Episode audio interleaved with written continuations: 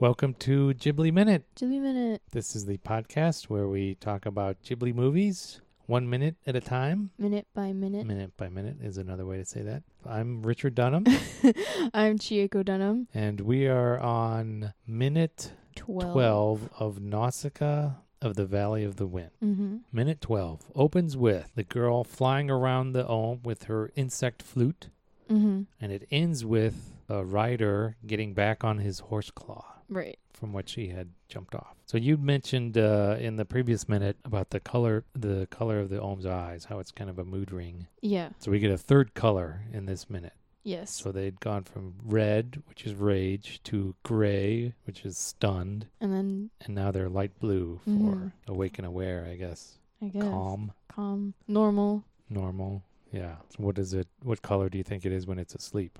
If it sleeps, is that gray again, or I think you probably. Black? I was thinking black, but I don't know. what color? There weren't any color in the shell, right? No, it was just clear. Okay. So again, I'll notice that the music had stopped, right? So we get kind of like the only sound that we get is the Insect. insect flu- flute. Yeah. Yeah, right. Mhm. So again, very striking use of sound. Yeah. And then we hear the movements of the ohm. Yeah, as and it that wakes sound up. effect is pretty freaky. It's pretty good. It's pretty good. Yeah, I would notice great sound design.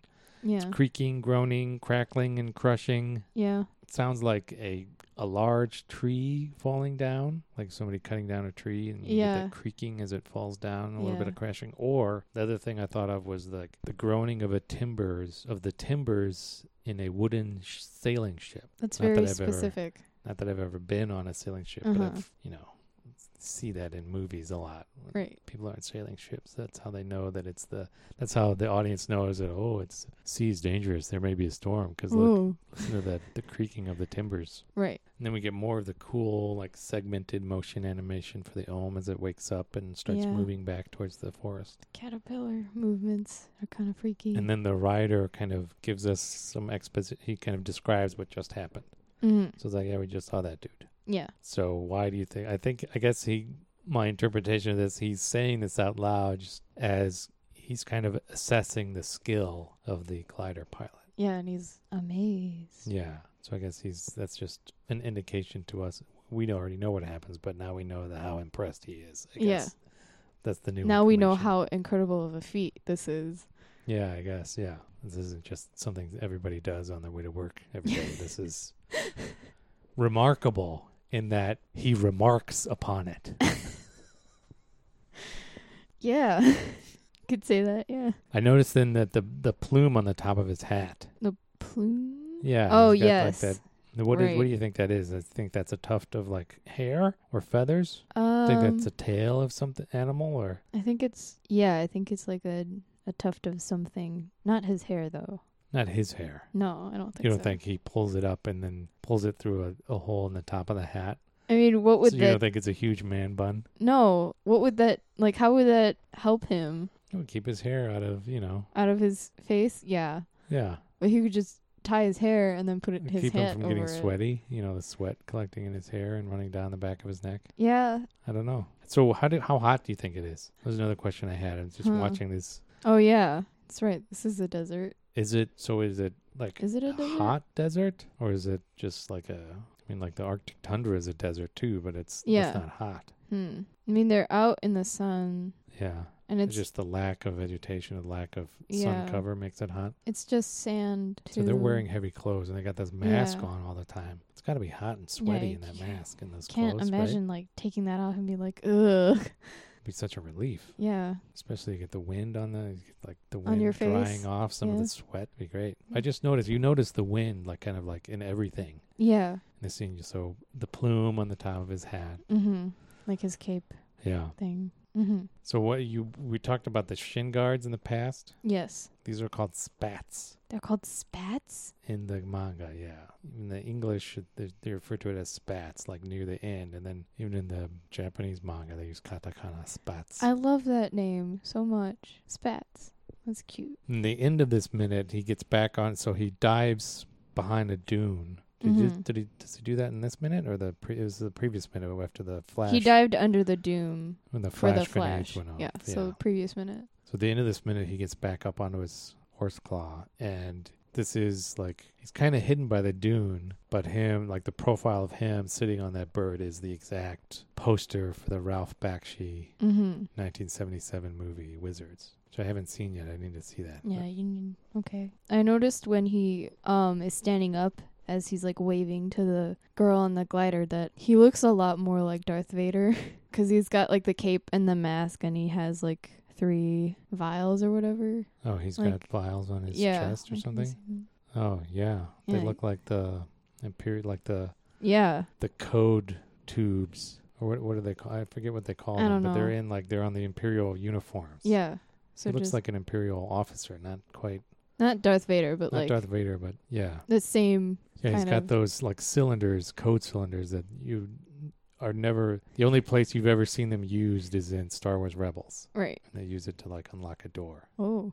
Yeah, oh, yeah. You didn't know this? No, I Yeah. didn't know this. They, they, they it kind of makes sense because they like they're uh, they have to get into some room and they Mhm. use like an officer's cylinder code as like their Ooh. passkey, and they put it into the exact same slot that R two D two plugs into. So it kind of makes sense that oh, that's that's, that's I the get- circular connector, yeah. Whoa. But yeah, he does. Uh, he's got like three of the three cylinders on the on his on like a breast pocket. And Yeah. he looks like an imperial officer. So that that kind of explains more how I thought this Why you thought he looked like that? why why I was so scared of this strange man. Anything else? the ch- the horse claws make a Yeah. noise, and I thought that was really cute. I Just really, They make a noise in this minute. yeah, I think they do. They have a little like uh, They have a claw little or like a- something. caw. Yeah, they do. Okay. It's nice.